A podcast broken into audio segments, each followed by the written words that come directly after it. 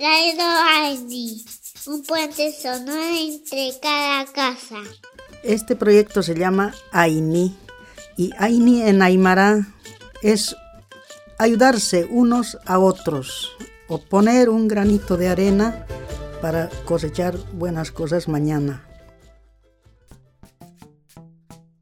Velas, flores de alelí, cirios, altares, colada morada, pan de guagua, una ofrenda para el encuentro con nuestros muertos, en un día que se celebra en toda América.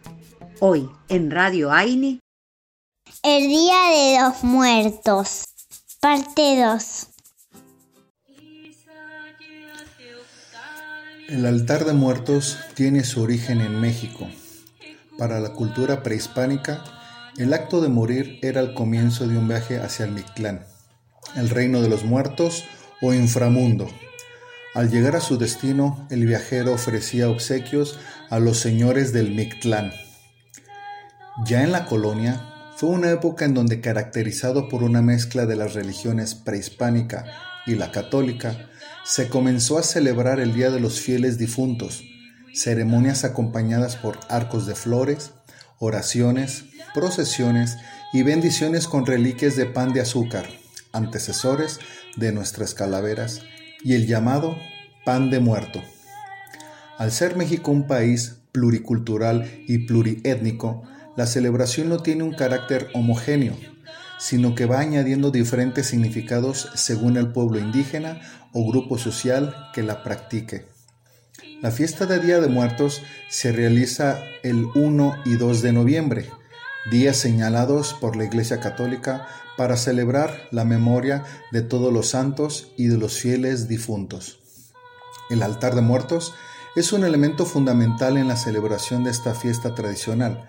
Las ofrendas deben de contener una serie de elementos y símbolos que inviten al espíritu a viajar desde el mundo de los muertos para que conviva ese día con sus familiares. Los más representativos del altar son imagen del difunto, la cruz, copal, incienso, arco, papel picado, velas, veladoras, cirios, agua, flores, calaveras, comida, pan y bebidas alcohólicas.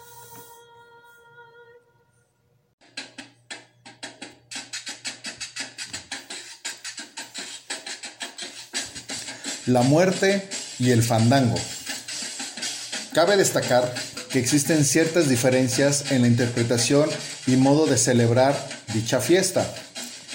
El común denominador es la muerte y que según la tradición también se le conoce como la huesuda, la calaca, la parca, la flaca, pero en especial la calavera garbancera, creada por el grabador José Guadalupe Posada, y fue hasta que el pintor Diego Rivera la llamó la Catrina, y hoy en día es la imagen representativa de las fiestas del Día de Muertos.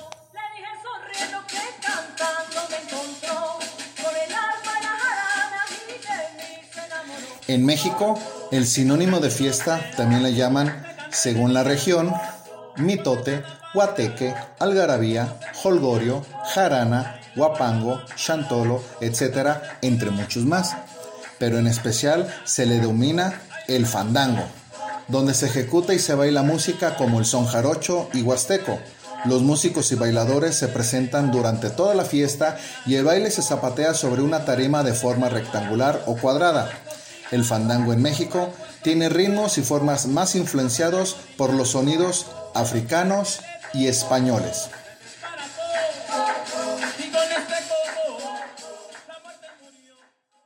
Radio Aini, un puente sonoro entre cada casa. Hola amigos de Radio Aini, soy Carlos Sarmiento, tengo 11 años, soy de Guayaquil, Ecuador. Les voy a contar sobre la colada morada y la guagua de pan, que se prepara en distintos lugares de mi país, en el mes de noviembre por el Día de los Difuntos. La colada morada representa y evoca la sangre del difunto. La bebida comienza a consumirse días antes del Día de los Difuntos. Se prepara a base de la harina de maíz morado, junto con frutas, formando un líquido morado y espeso. Esta bebida se acompaña con la guagua de pan, que son panes dulces con forma de bebés o muñecos decorados con pasta de azúcar. La guagua simboliza el cuerpo del difunto. Para la celebración del Día de los Difuntos se realizan visitas a los cementerios, donde se llevan ofrendas de flores y comida tradicional a los difuntos. En esta fecha se honra, se recuerda a los seres queridos que ya no están con nosotros.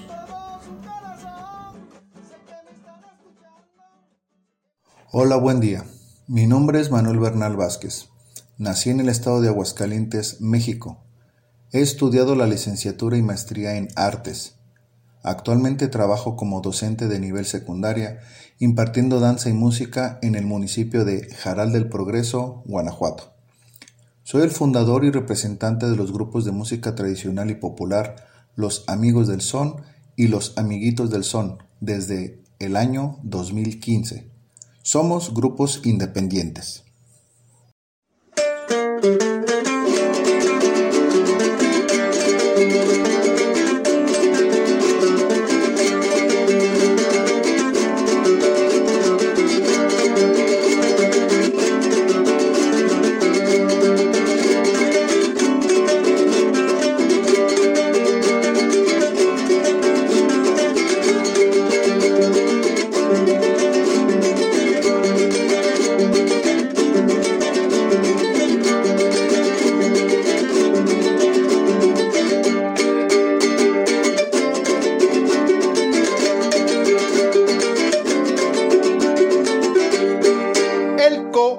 Vino a decirme que la muerte me buscó, que la muerte me buscó.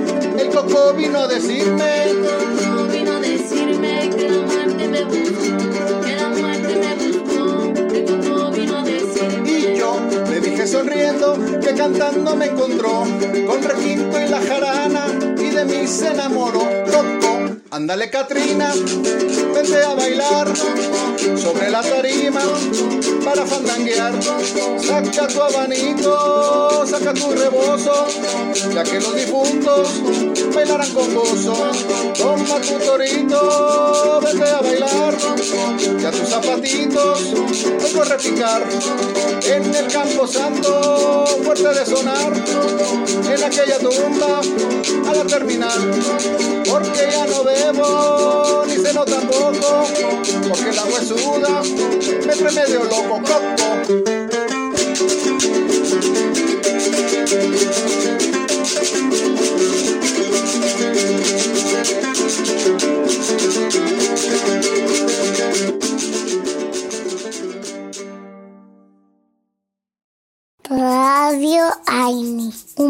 sonoro entre cada casa. Hola, mi nombre es Karina y bueno, les quería contar que cuando yo era chica vivía en el barrio, en el Bajo Flores, con mi mamá, mi abuela y mis hermanos.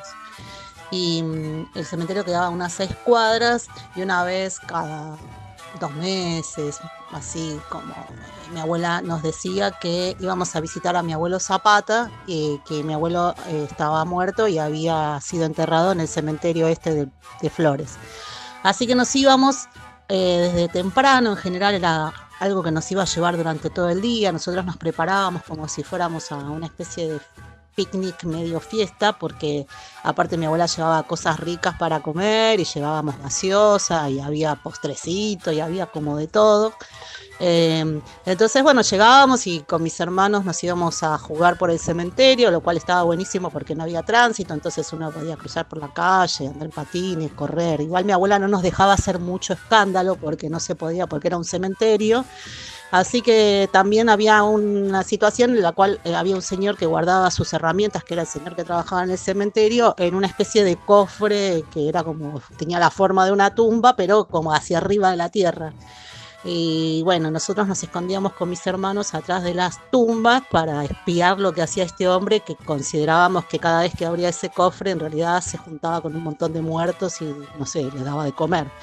Cuestión es que mm, después íbamos a donde estaba mi abuela, en la tumba de mi abuelo Zapata, y comíamos todos posta como si fuera un picnic arriba de la tumba y la foto de mi abuelo en la lápida era como que estaba en la punta de la mesa y mi abuela estaba sentada en la otra punta de la tumba y nosotros alrededor hacíamos un re picnic ahí en la tumba de mi abuelo. Así que quedábamos ahí hasta las 3 de la tarde, una cosa así, y volvíamos caminando y eso era como una re salida familiar. Radio Aini, de mi casa, de tu casa, juntos miramos la luna. ¿Cómo se celebra el Día de los Muertos? En Venezuela, antes de la conquista, los arahuacos tenían la costumbre de representar la, como la levantamiento de los muertos de sus tumbas y se llevaban a las personas que estaban solas. Con la conquista los españoles metieron el cristianismo y para evitar esa celebración eh, la trasladaron al mes de noviembre después del Día de Todos los Santos.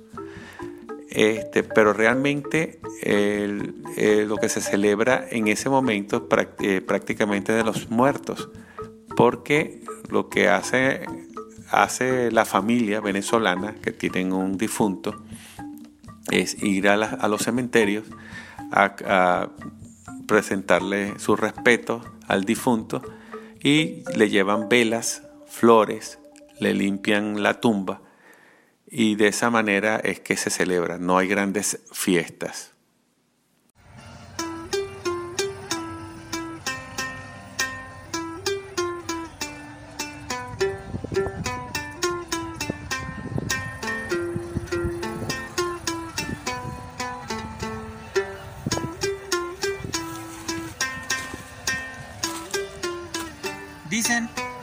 Los muertos ríen. Dicen que los muertos lloran. Dicen que los muertos cantan. Dicen que los muertos bailan. Dicen que los muertos viven. Dicen que los muertos están aquí. Dicen que los muertos nos acompañan desde el alba hasta el ocaso. Dicen que los muertos no mueren. Dicen que los muertos están aquí.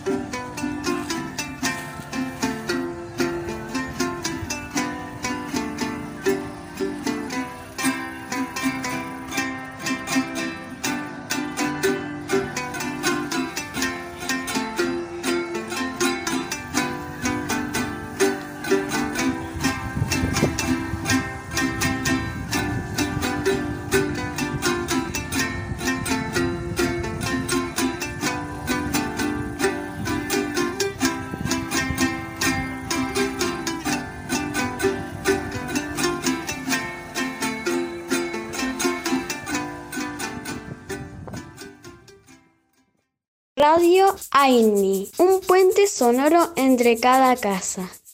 Hola, mi nombre es Celia. Yo soy de Argentina, pero tengo descendencia boliviana.